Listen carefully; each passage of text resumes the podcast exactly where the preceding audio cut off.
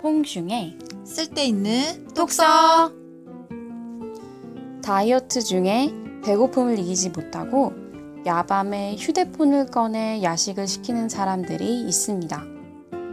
총선 때 정치인의 외모만 보고 한 표를 던지는 사람들도 있습니다. 또 첫인상만으로 타인을 평가하게 되는 우리들이 있습니다. 인간에게는 동정과 같은 양면이 존재합니다. 이성과 감정이 그것이지요. 우리는 인간을 이성적인 존재로 인식하기가 쉽지만 현실은 그렇지 못합니다. 대부분의 선택에 있어서 이성보다는 감정이 우리를 좌우한다는 것이 진짜 인간의 모습을 말해주는 건 아닐까요? 또한 우리들은 감정이 오롯이 개인의 것이라 여기기도 쉽습니다. 하지만 개인적인 발현이라고 느껴지는 감정의 밑에는 아주 오래전부터 영향을 주고받은 사회적 무의식이 자리하고 있다고 합니다. 그렇다면 우리 사회가 오랫동안 품어왔고 또 지금까지도 한국 사람들이 집단적으로 공유하고 있는 감정은 무엇일까요? 오늘의 책 모멸감 안녕하세요 퐁입니다. 네, 슝입니다. 네. 어, 이번 주는 모멸감이라는 책으로 진행할 건데요. 어, 이번은 이제 2주 동안 진행할 계획이에요. 네. 뭔가 이 책을 네. 받아들였을 때 뭔가 일주일 안에는 소화하기는 좀 어려울 아, 거라고 그쵸. 판단이 들어가지고 사실 책이라는 거를 뚝딱 많이 읽는 게 중요한 게 아니잖아요. 물론 깊이 절대적, 소화하는 게 중요하죠. 절대적인 양도 중요하긴 한데 어쨌든 그거를 내 안에서 계속 곱씹고선 내 마음의 양식으로 만들어야 되는 거니까. 어, 그렇군요. 아, 왜 하품하세요? 아니, 제가 공기가 부족해서 그렇습니다. 이 공간이. 그러면 네. 1, 2장 읽었을 때 이 책에 대해서 어떤 느낌이 들었어요? 아, 좀 프롤로그부터 이제 쭉 읽었잖아요. 음. 그러면서 사실 모멸감이라는 말 잘 안 쓰지 않아요? 네, 잘 사용하지 저는. 잘. 어떤 사람한테 너 나에게 모멸감 줬어 이런 말 안 했어요. 물론 뭐 그런 뭐예요? 유명한 말 있잖아요. 영화예요? 그 넌 나에게 모욕감을 줬어. 그건 그거 유명하잖아요. 맞아요. 달콤한 인생에. 근데 그거 모욕감이라는 말은 그래 좀 들어봤는데 모멸감이라는 말은 진짜 음. 좀 책에서만 읽는 거잖아요. 약간 네. 처음에 약간 어색했어요. 아 이런 단어가 있구나. 그러니까 이- 알고는 있었지만 좀 낯설게 다가오는. 그리고 또 읽으면서 어, 한국 사회를 진단해 나가면서 모멸감을 체크하거든요. 그때 아 우리 사회가 얼마나 서로 비, 비난하고 약간 깔보고 그 밑에 모멸감이라는 감정이 숨어 있었구나라는 거를 잘 알게 되었던 것 같아요. 네, 그래서 사회학자 김찬호 씨도 네. 어떤 책을 읽다가 모멸이라는 표현을 접하고선 음, 음. 뭔가 이 키워드가 지금 우리나라 사회의 한 단면을 아주 잘 나타낸다고 보고선 이 음. 키워드를 중심으로 이 책을 쓰기로 하셨대요. 네. 우선 모멸감을 들어가기 전에 음. 감정에 대해서 알아볼까요? 저희가 오프닝에 말씀드렸다시피 그 감정이라는 게 사람들이 사실 잘 모르는 것 같지 않아요? 네. 제 옆에 계신 풍 씨도 사실은 지금은 안 모른다기보다는 그렇지만 약간 감정을 모른다기보다는 네. 정확히 말하면 이성보다 네. 좀 하찮게 어, 보는 건가요? 중요하지 않은 거 아닌가. 그거 정말 서양 학문에 많이 물들이신 것 같은데 네. 서양 원래 서양 쪽 어, 맞아요 서구 쪽에서는 감정은 굉장히 어 별로 필요 없고 이성이 항상 우선시되는 거라고 했잖아요 하이데거시 아잖아요 음. 거의 그 서양 학문들은 감정에 대해서 많이 다루지 않았었거든요 저도 그래서 이 그 감정을 언급하는 문장에서 와닿았던 게 뭐냐면 네 그 카를 융 씨의 문장이 네. 되게 읽으면서 머릿속에 좀 제가 꽉 좋아하는 박혔어요. 분입니다 네. 의식되지 않는 무의식은 곧 운명이 된다. 아, 아 그러니까 멋있어 감정이라는 것이 되게 알아차리기가 음. 어렵고 음. 또 더군다나 저, 전 약간 좀 감정에 대해서 약간 무딘 편이라서 예, 이분은 진짜 자기가 싫은 감정을 느끼려 하면은 도망갑니다 도망자예요 저는 정말 조, 좋아하고 싫어하고 그리고 진짜 누군가를 한테 호감을 갖는 걸 잘 몰, 좋아하는지 안 좋아하는지 잘 모르는 사람이거든요. 몇번 엄마가 뭐 좋다 하잖아요. 그러니까 좋은데 그런 거 있잖아요. 확신? 음. 확신이 내가 어렵다고요. 진짜 이 사람을 좋아하나 이런 걸 잘 몰라가지고. 아 그래서 퐁씨가 저한테 그랬구나. 넌 좋아한다는 거의 기준이 뭐야? 그랬군요. 네. 그런 거 알기 위해서. 그리고 또 이제 감정이라는 거를 음. 알아가려면 네. 뭔가 감정을 차분하게 직시해야 되잖아요. 네. 근데 저는 약간 감정에 대해 생각하는 것을 은연 중에 약간 음. 시간 낭비라고 생각했던 것 같아요. 사실 그게 되게 위험합니다. 시간 낭비라고 해서 계속 생각 안 하고 독대하지 않잖아요. 결국 큰 파도로 몰려옵니다. 그래서 저는 이 문장을 보고서 느낀 저는 게 퐁씨가 너무 걱정돼요. 진짜 생각할수록. 그래서 이 네. 나를 지배하는 감정에 대해서 음. 뭔가 내가 잘 알고 있지 않으면 결국에는 이 음. 안 보이는 어떤 감정에 대해서 내가 결국 붙잡혀 살 수도 있겠구나라는 생각을 했던 것 같아요. 예, 만약에 이제 이걸 지금까지 우리는 개인적인 차원을 살펴봤잖아요. 음. 근데 이제 사회학자 김찬수 얘기하려고 하는 거는 개인적인 게 아니고 사회적인 차원의 감정이에요. 그러니까 음. 지금 보면은 개인적인 것도 외면하고 잘 모르다 보면은 갑자기 닥쳐올 수 있다 했잖아요. 음. 마치 그것처럼 사회적으로 만들어진 감정도 음. 우리가 계속 외면하고 계속 모르는 척하고 괜찮아. 별거 없다는 듯이 모른 척 하면은 이게 크게 다가온다는 겁니다. 음. 크게 부메랑처럼 나쁘게 다가온다는 거죠. 음, 어, 제가 설명을 너무 모호하게 했나요? 나쁘게 다가온다는 게 구체적으로 뭐죠? 음, 그러니까 마치 이거죠. 문제가 사실 이성적인 객관적인 어떤 문제로만 그러니까 무- 객관적인 요인으로만 해석하다 보면은 한계가 있을 수 있다는 겁니다. 음, 분명 감정적인 요인으로 발, 이렇게 말미암아서 이뤄진 것들이 있는데, 그거는 이제 감정이라는 걸로 치부하고, 그냥 모르는 척하고, 그냥 이성적이고, 객관적인 것만으로서 이걸 분석한다면은, 아무래도 한계가 있고요. 그때 확실한 분석을 하지 못하기 때문에, 해결법도 잘못된 해결법이 나와요. 음. 저는 이 책이 음, 어떤 우리에게 익숙한 감정들을 멀리서 바라보고 싶어가지고 좀 음, 사회적, 역사적 차원에서 이렇게 이야기한다는 게 좀 흥미롭거든요. 그렇죠. 개인적인 감정만 얘기할 거라면 김창호 씨가 이 책 안 쓰셨겠죠. 그쵸? 그러니까 사회적인 차원이 중요하다는 사실인데요. 그러니까 개인적인 감정은 사실은 상당 부분 사회적으로 구성된 감정에 의해서 영향을 많이 받고 있다고 할 수 있어요. 음.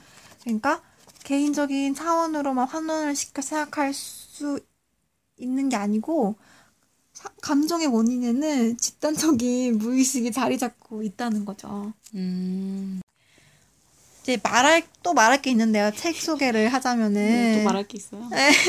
저는 좀 항상 말할 게 많죠. 네.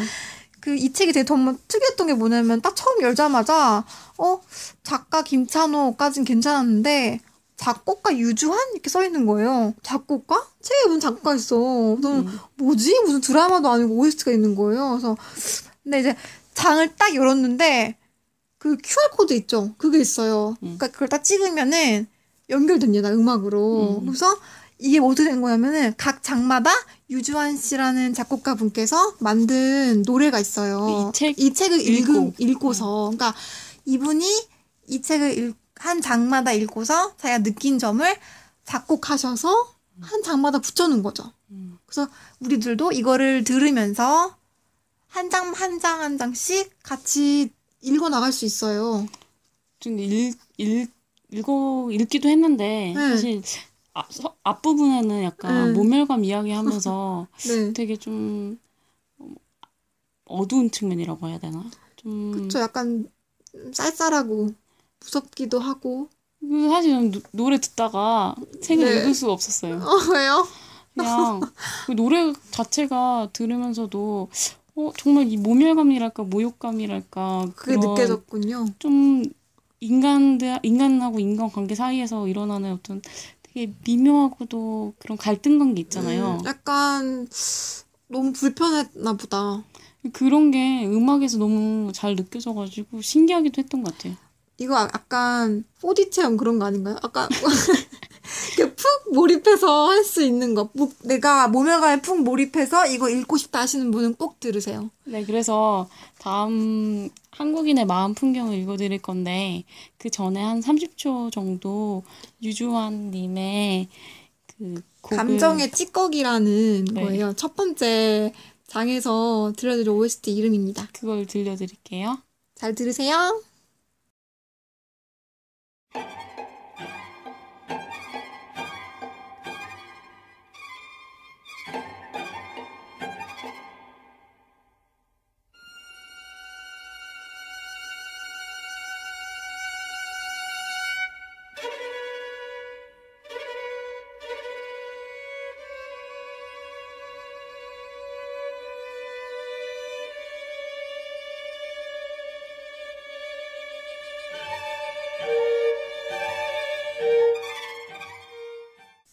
프롤로그 3.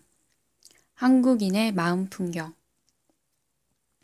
한국인들은 사소한 차이들에 집착하면서 위세 경쟁에 신경을 곤두세운다. 그러다 보니 여러 가지 이유로 모멸을 주고받기 일수다.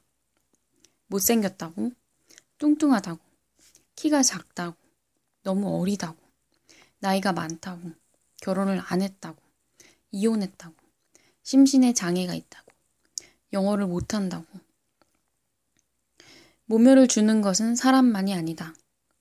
여러 가지 기준으로 열등한 집단을 범주화하고 멸시하는 통념이나 문화의 위력도 만만치 않다.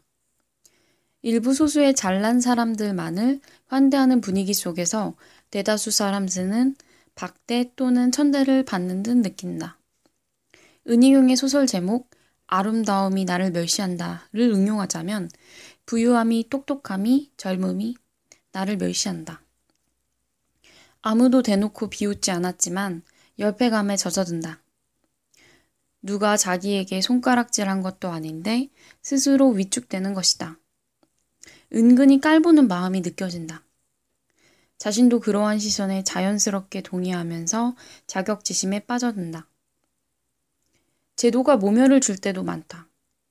날로 복잡하고 거대해지는 관료제는 인간이 지닌 실존적인 개별성을 인정하지 않을 때가 많다. 익명의 시스템을 통해 일방적으로 하달되는 작업 지시 앞에서 인격은 비하되기 십상이다. 노동자들이 견뎌야 하는 수모는 다양하다.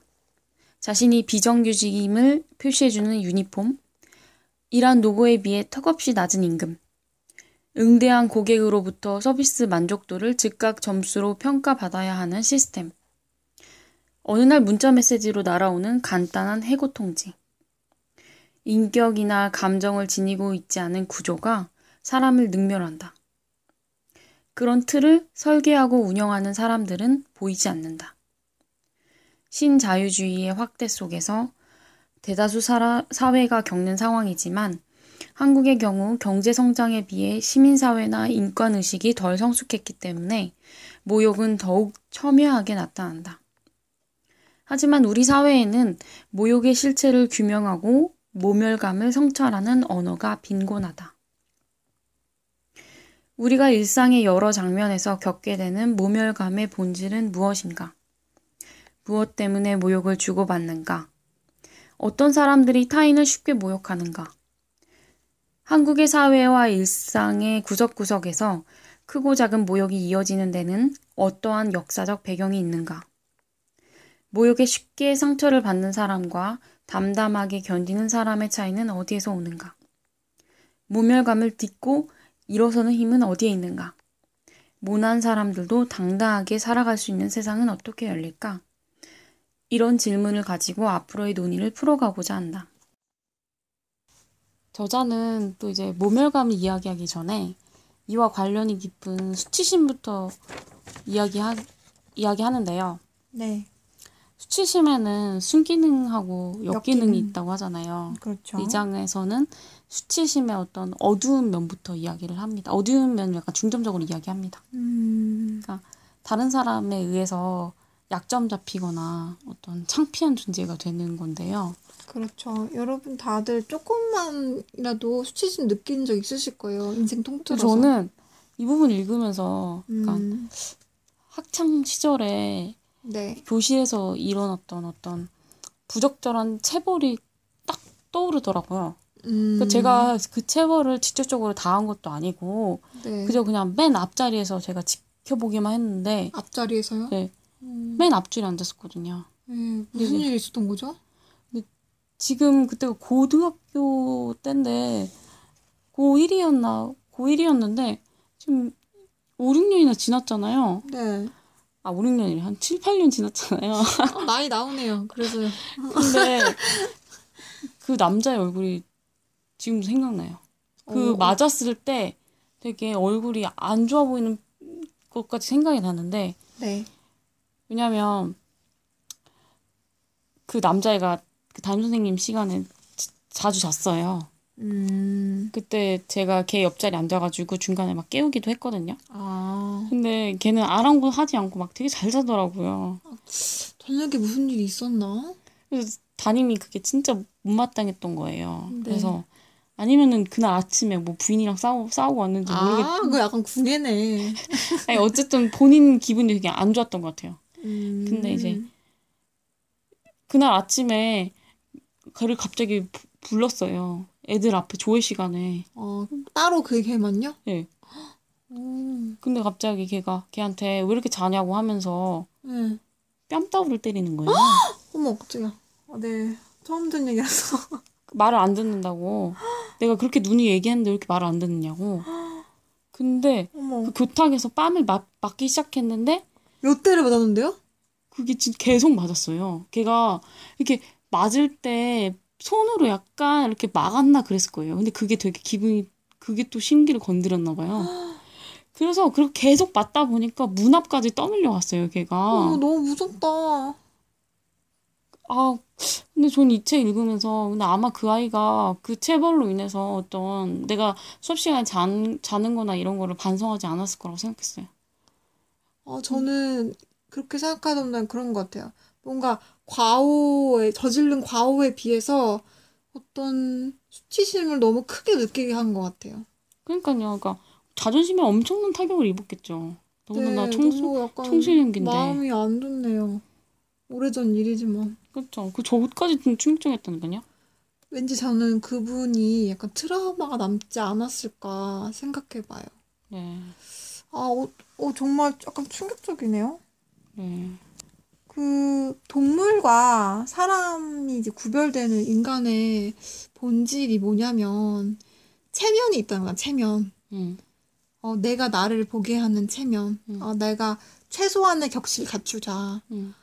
근데 그게 이제 무너지면 사실 인간한테 제일 중요한 게 뭐 의식주라고 하잖아요. 음. 뭐 먹는 거 중요하죠. 당연히 먹는 거 없으면 못 사니까. 근데 사람들은요. 때로는 먹는 것보다 더 중요한 게 있잖아요. 네. 내 체면을 완전히 무너졌을 때 그때 사실 삶의 동기를 잃어버릴 수가 음. 있어요. 음. 안 그러세요? 네. 근데 약간 이 여기가 너무 충격적이어가지고 약간 말을 어벙벙하게 했네. 그래서 음, 그 사람들은 누구나 모든 행동을 할 때 자존감에 대한 추구를 하게 돼 있어요. 음. 그러니까 근데 만약에 그게 무너졌을 때는 그 삶의 의지가 음. 깎이게 되는 거죠. 그렇죠. 자연스러운 현상 아닌가요? 진짜? 근데 이제 책에서는 또 이제 수치심이랑 네. 또 모욕감이랑 모멸감도 이야기하면서 네.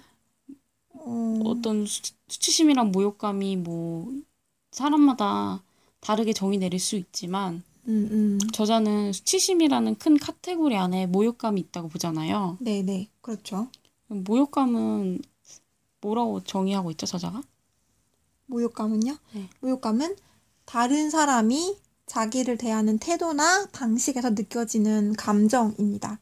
수치심에 비해서는 죄책감이나 미안함이 섞이지 않습니다. 음, 왜냐면 어, 너무 모욕이라는 거는 수치심 이상으로 나에게 던진 해- 태도나 말에 있기 때문에 그 대상에 대한 분노나 원한이 더 쌓일 수가 그쵸. 있어요. 욕, 욕, 모욕에서 뭔가 미안함은 전혀 없습니다. 욕되게 하는 거니까 그렇죠. 뭔가 적나라하게 뭔가 이야기하는 거잖아요. 그렇죠. 내가 누가 난 똥치를 했는데 미안함을 느낄 순 없잖아요. 내가 아무 잘못했다고 해도. 근데 그런 거에 반해서 모멸감은 네. 어떤 우리 눈에 이렇게 딱 보이는 게 아니라 음. 보인다고 해야 되나? 그러니까 태도잖아요. 그러니까 특정 대상이 모욕하지 않아도 어떤 상황 자체가 불러일으킬 수도 있고요. 내 감정이 일으킬 수도 있는 겁니다.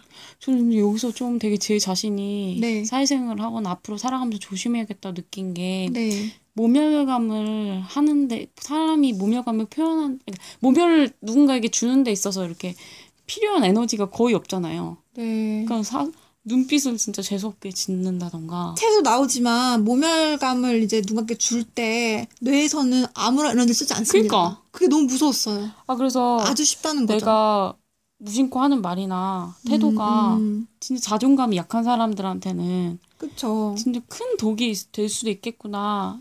조심히 그렇죠. 살아야겠다 이런 생각을 했던 것 같아요. 어떤 모멸감은 공기 같아요, 공기. 어떤 상황 자체, 공기? 예, 상황이에요, 분위기. 음, 그러니까 나의 자존감. 그러니까 어떤 특정하게 딱 정해져 있는 게 공기라는 게 딱 지목할 수 있어요? 지목할 수 없고 그냥 깔려 있는 거거든요, 전체적으로. 분위기. 예, 비유를 그렇게 하고 싶었어요. 일상에서 뭐 모욕감 느낀 거 있어요 최근에? 모욕감이나 뭐 그런 거. 최근엔 없는데요. 저는 사실 모욕을 주는 사람들을 일상적으로 많이 보긴 하는 것 같아요. 어, 언제요? 아 이거는 예. 약간 중간에 쉬는 차원에서 네. 그 권정생 씨의 어떤 재밌는 시 하나를 읽고 오죠. 아, 네네. 도목고는 9살, 나는 8살. 2학년인 도목고가 1학년인 나한테 숙제를 해달라고 자주 찾아왔다. 어느 날 윗집 할머니가 웃으시면서 도목고는 나중에 정생이한테 시집 가면 되겠네? 했다. 앞집, 옆집, 이웃 아주머니들이 모두 쳐다보는 데서 도목고가 말했다. 정생이는 얼굴이 못생겨 싫어요. 50년이 지난 지금도 도목고 생각만 나면 이가 갈린다. 권정생, 인간성에 대한 반성문.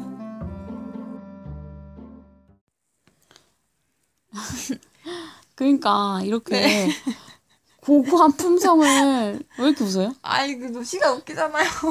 생각할수록 웃겨서 약간. 갑자기 정생 씨가 된 거예요? 아니에요. 그럼 웃지 않았죠. 나도 너무 못생겨서 친구 안 해. 뭐야, 이 사람. 사실은 네. 미모를 잘 아. 아, 조용히 해. 뭐 하는 거야. 거짓말입니다. 저.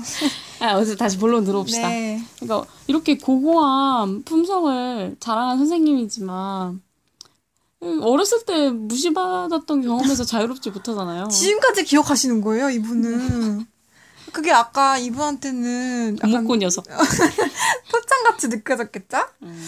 아, 이제 다음에는 이제 치욕과 폭력의 악순환이라는 주제로 말할 건데요. 이게 무엇이냐면 이제 우리가 모멸감에 대해서 얘기를 했잖아요. 네. 그러니까 수치심과 모멸감을 느꼈을 때 이제 사람들은 이제 감정이 찌그러지잖아요. 음. 근데 이제 거기에 대한 어떤 일그러진 모습이라고 할까요? 이제 방향이 두 가지로 돼요. 음. 이게 폭력적으로 변하거든요. 그러니까 모멸감이 모멸감이 많이 노, 노출된 사람이 그렇죠. 그러면서 왜냐면은 아까 말했듯이 자- 자존감을 추구하는 인간인데 그게 무너졌죠. 음. 그러면은 무너진 자존감을 회복시키기 위해서 복수심을 품고 살인하거나 폭력을 합니다. 근데 여기 책에도 나오듯이 네. 모든 사람이 아니죠. 그런 식으로 그러니까 표출하지 그건 말할 않잖아요. 건데 그쵸? 이제 말 아. 들어보세요. 아, 네. 이제 방향이 두 갈래로 나옵니다. 만약 폭력을 한 타게 된다면 음. 방향은 두 갈래요. 첫 번째는 나로 향합니다. 음. 나로 향한다는 건 뭐냐면 자살한다는 거죠. 음. 자해하거나 자살하는 거예요. 그래. 그리고 나로 향하지 않고 밖으로 표출된다면 누군가를 해하거나 뭐 아주 단순하게는 그냥 어깨빵도 있어요. 음. 그분 아실 거예요. 수원역에 여자들만 보면 어깨빵 하시는 분 계세요. 저 기사를 봤는데 진짜 약간 이상하더라고요. 남자친구랑 여자친구도 안 건드립니다. 굉장히 약한 사람만 건드리는 거죠. 물론 그분도 어디선가 모멸감을 느끼고 저는 그렇게 행동한 것처럼 보였어요. 음. 어, 이제 폭력이라는 것도 이제 무조건 모멸감을 느낀다고 폭력을 행사하는 건 아니잖아요. 그러니까 폭력을 이렇게 생각하는 조건이 있어요. 음. 첫 번째가 뭐냐면 수치심을 느끼고 있다는 것을 필사적으로 감추고 싶은 마음이 첫 번째예요. 음. 그리고 두 번째로는 내가 낮은 자존감을 회복하는 어떤 비폭력적인 수단이 없는 거예요, 나한테. 음. 생각이 안 나는 거예요. 그런 게 나한테는 보이지 않으니까 막 폭력적으로 하는 거죠. 마지막은 뭐냐면 어떤 그런 폭력적인 충동이 일어나잖아요. 음. 누굴 해하고 싶다. 나를 해하고 싶다고 했을 때 그거를 제어할 수 있는 어떤 정서적인 역량이라고 해야 할까요? 안정장치? 그러니까 예를 들면 사랑, 주변에서의 사랑? 어, 사랑, 음. 죄책감 혹은 두려움. 죄책감? 그쵸. 그런 게 아예 없다면 아, 그런 거를 죄책감 때문에 안 한다고? 죄책감 때문에 누가 누군가 해야 할 때 죄책감 당연히 느끼잖아요. 음. 근데 그런 게 있으면 하고 싶어도 할 수 없겠죠. 그러니까 이런 세 가지 조건이 만족시킬 때 폭력은 일어납니다. 근데 이제 그런 자기가 수치심을 느끼는 모습을 보면서 또 자신의 모습을 또 바라보잖아요, 인간은. 음. 또 수치심을 또 느낍니다. 음, 내가 수치심을 느끼고 있네? 그러면서 또 악순환이 되는 거죠. 네, 그래서 폭력도 악순환이에요. 맞아. 일장의 또 이제 마지막 부분에 이런 불특정 다수의 모욕이나 모멸에 노출되어 있는 게 감정 노동자분들이라고 언급되어 있잖아요. 네. 저는 참 많이 봐요, 이런 거. 그러니까 막 네. 동전 던지는 사람. 그쵸, 막, 그러니까 저는 이 부분을 읽으면서 느꼈던 게 뭐냐면, 그러니까 감정 노동하는 몫에 대해서 노동자분들께 제대로 돈도 지불하지 않으면서 사람을 막대하는 사람들 좀 이상하다 느껴요. 물론 음, 음. 돈을 지불하고 나서 화내도 된다는 건 아니지만 네. 그냥 해- 아니 햄버거나 커피를 가게에 사 먹는다고 그거를 판매하는 사람한테 막대할 권리는 생겨나지 않는 거잖아요. 그렇죠. 저도 그렇게 생각해요. 이게 저는 사- 그래서 상하 관계가 아니잖아요. 차라리 돈 주면서 짜증냈으면 좋겠어요. 팁 네? 주라고요. 팁 주면서 짜증내라고요. 팁이요? 그러니까 아. 대우를 받고 싶으면은 네. 뭐 햄버거 시켜 먹으면서 대우 받고 싶어요? 그러면 음. 만원더 내세요. 음, 아, 왜? 아니 5천 원? 7천 원 뭐 많은 돈 아니지만 아, 아 적은 돈 아니지만 말을 잘못했다. 적은 돈은 아니지만 그렇다고 그렇게 화 엄청난 돈 아니잖아요. 저는 뭔가 자기가 다른 데서 대접, 대접 을 못 받으니까 막 그런 데서라도 막 대접 받고 싶어 하는 심리가 너무 강한 것 같아요. 음. 사실 저는 돈을 교환하는 행위잖아요, 그게. 음. 거래 법률 행위거든요. 음. 근데 그걸 행하는데 그냥 어떤 돈을 주는 사람과 돈을 받는 사람이 있는 거지. 여기에 무슨 너가 위고 내가 아래다 하는 건 없는 거거든요. 음. 그 그런 말 있잖아요. 그 그 아르바이트 하는 사람들은 다 아실 텐데 어떤 막대하는 손님을 일컬이는 일컫는 전문 용어가 있잖아요. 그거는 손님이 아니고 손놈이다. 아직 모르셨어요? 뭐 저 손놈이라고 해요. 그 손님도 아니다. 왜냐면 손놈. 갑질하러 왔으니까. 손놈아. 네, 그쵸. 아, 그런 사람한테는, 아, 우리가 뭘, 뭘 더 해, 서비스를 뭘 해줘야 되죠? 그럴 거 없습니다. 그러니까. 딱 잘라야 돼요. 전 진짜 그 감정으로 생각하면은 뭐가 떠오르냐면은 막 AS 센터 기사님들이 뭐 집에 찾아오거나 아니면 내가 직접 갔을 때 막 매우 만족했습니다라는 거 꼭 받아야 되잖아요. 막 그거 못 받으면 뒤에 남아서 무슨 야간 근무한테 계속 무슨 벌 받는다면서요. 그래요? 벌점 있고 막, 예, 저는 봤어요. 뉴스에서 봤는데, 아, 너무 그거 안 좋더라고요. 그게 뭐 하는 겁니까? 그래서 매우 만족 못 받으면 왜 벌 받아야 하는 거예요? 왜 과잉 친절해야 되는 거죠? 난 그건 저는 너무 그 심리가 불편했어요. 과잉 친절 너무 불편해요. 과잉 친절로 소비자들한테 이렇게 대하게 하- 막 노동자들을 교육시키고 싶으면은 돈 더 많이 주라고요. 맞아요. 완전 그 사람 취급하는 거 뭐야? 완전 기계 취급하는 거 아니에요? 막 대해도 된다? 그리고 이렇게 뭔가 저임금 노동자들에게 막대하는 거는 어떤 과거의 어떤 신분의식과도 관련이 있다면서요.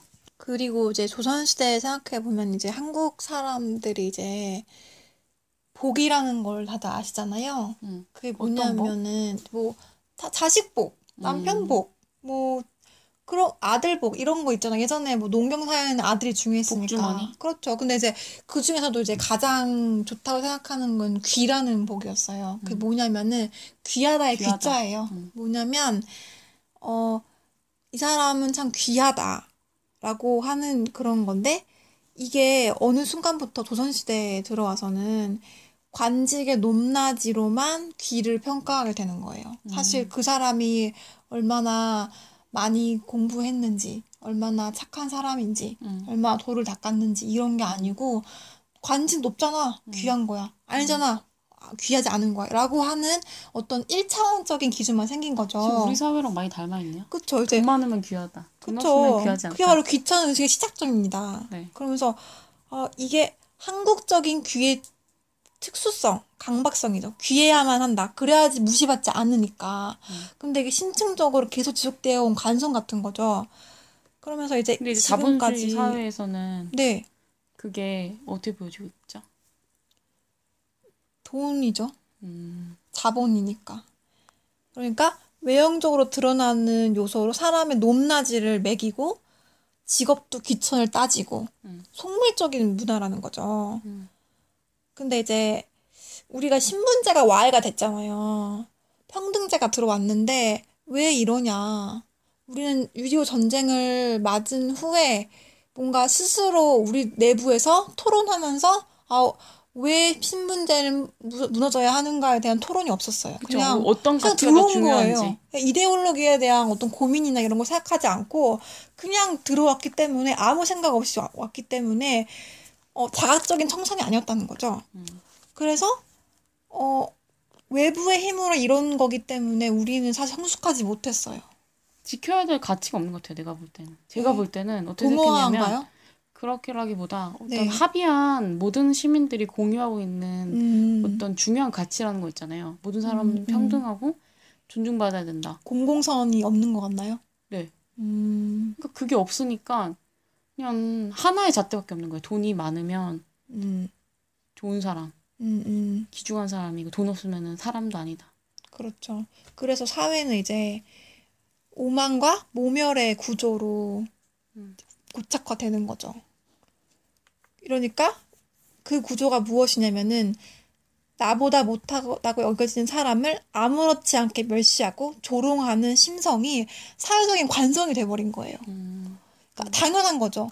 그러니까 비난을 해도 아무도 뭐 사회적으로 막 이렇게 눈치를 준 사람이 없는 거예요. 음. 어, 쟤는 돈 많으니까 어, 그럴 수 있지 생각하는 거죠. 자연스럽게. 뭔가 눈치를 주는 사람들이 많으면 그런 사람들이 함부로 그렇게 하지 못해요. 근데 이게 사회적 구조화가 되, 되었기 때문에 다들 거기서 묵인하고 있는 거죠. 그렇죠? 네, 맞아요.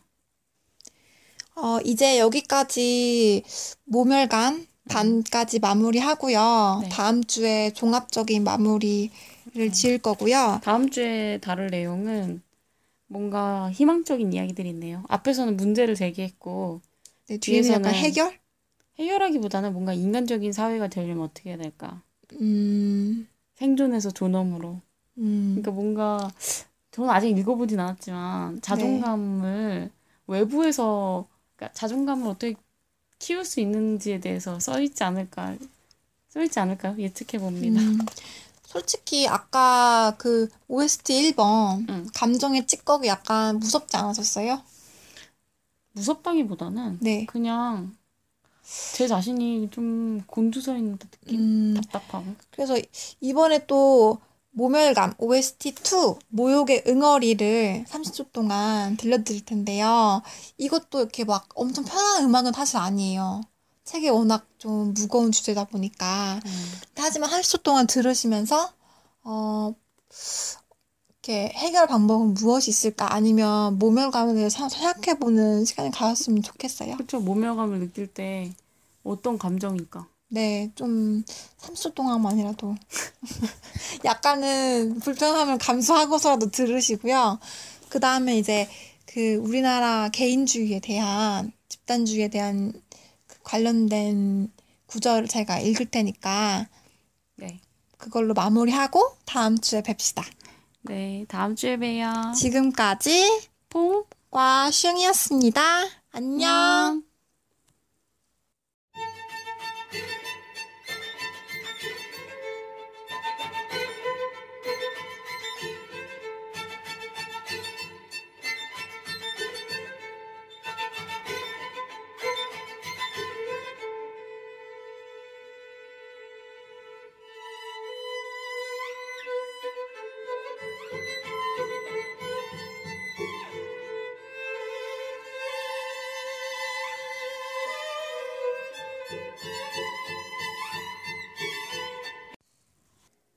개인주의는 여러 속성을 지니고 있지만 자신의 존재 가치를 스스로 매긴다는 긍정적 측면이 있다. 한국에는 그런 의미에서의 개인주의가 뿌리내리지 못했다. 남에 대해 신경을 너무 곤두세운다. 그것은 두 가지 차원으로 나뉘는데 한편으로 타인에게 필요 이상의 관심을 보이면서 참견하고 타인의 영역을 침범한다. 다른 한편으로 자기에 대한 타인의 평가와 반응에 너무 예민하다. 이 두 가지 특성이 인터넷 공간에서 맞물려 악플을 양산한다. 우선 다른 사람에 대해 너무 쉽게 험담을 늘어놓고 당사자에게 악담을 던진다. 그렇게 약을 올리면 상대방이 발끈하거나 움츠러든다. 이따금 일파만파로 사회가 요동을 치기도 한다. 악플러 입장에서는 재미가 쏠쏠하다. 예상했던 피드백을 즉각적으로 받으면서 자기 효능감을 맛볼 수 있기 때문이다. 물론 개인주의에는 부정적 측면도 있다. 문제는 삶의 형태와 의식 사이의 부정합이다. 한국에서 나 홀로 가구의 증가 속도는 세계 최고이고 가족 및 친척과의 접촉 빈도는 세계 평균의 절반 수준이다. 고층 아파트와 대형 단지가 늘어나고 이사를 자주 다니는 생활 환경에서 이웃 관계는 점점 소원해진다. 그렇다고 다른 영역에서 안정적이고 지속적인 관계가 풍부한 것도 아니다. 한국은 경제협력개발기구 OECD 34개국 중 공동체 지수가 33위다. 개인주의가 깊이 뿌리내린 서구 선진국들보다도 공동체가 훨씬 허약하다. 이처럼 삶은 급속하게 개별화됐는데 그것을 지탱할 수 있는 개인주의는 제대로 형성되지 않았다. 사회적 관계가 단절되었더라도 자기의 존재 가치를 스스로 발견할 수 있다면 그런대로 견딜만 하다. 남 눈치 보지 않고 자기 나름의 인생 철학에 기대어 살아갈 수 있고 고독을 즐겁게 채울 수 있는 내면 세계가 있기 때문이다. 또한 개인주의가 정착된 사회라면 다양한 개성을 존중하기에 불필요한 관심을 갖거나 함부로 감섭하지 않는다. 사람과 사람 사이에 적절한 거리를 유지하면서 저마다의 삶의 양식과 다양한 가치관을 인정한다. 그러면서도 각각의 개별성을 넘어서는 보편적인 사회 질서를 수립함으로써 개인의 자유를 획득할 수 있다. 한국의 근대화는 선진 산업사회를 재빨리 따라잡는 것을 목표로 긴박하게 추진되었다. 그러다 보니 합리적 개인화를 수반하지 못한 채 집단 에너지를 동원하게 되었다. 그 과정에서 기존의 공동체는 빠르게 해체되었지만 대안적인 공동체나 자발적인 결사체의 형성은 지극히 미미했다. 결국 개인의 독립도 사회적 유대도 모두 엉성한 채 외형적인 경제 규모만 커졌다. 고도 성장기에는 상승 이동의 즐거움으로 그러한 부실함이 상쇄될 수 있었다. 그러나 저성장 단계로 접어들자 사회의 약한 고리들에서 파열음이 나기 시작했다. 갈수록 증폭되는 갈등과 대립, 학교 현장에서의 왕따와 폭력, 가족의 해체, 우울증과 자살의 급증 등이 그것이다. 사적인 결속이 느슨해지고 사적인 영역에서도 친밀한 관계가 어려워지는 상황. 그렇다고 개인주의적 세계관이 형성된 것도 아니어서 타인의 시선에 늘 전전긍긍하는 삶은 모멸감에 취약할 수밖에 없다. 그 얼개는 이러하다. 고립된 개인들이 자기의 정체성에 박약한 가운데 남들과의 비교 속에서 행복과 불행, 오만과 콤플렉스 사이의 왕복을 거듭한다. 귀천이나 우열의 가파른 위계 세월에서 상위 몇 퍼센트를 차지하는 것으로 자존감을 찾으려 한다. 그래서 실제 자신이 처한 현실이나 맞이하게 될 미래를 직시하면서 스스로를 투명하게 바라보지 못하고 천박한 통념과 허위 의식에 사로잡힌다.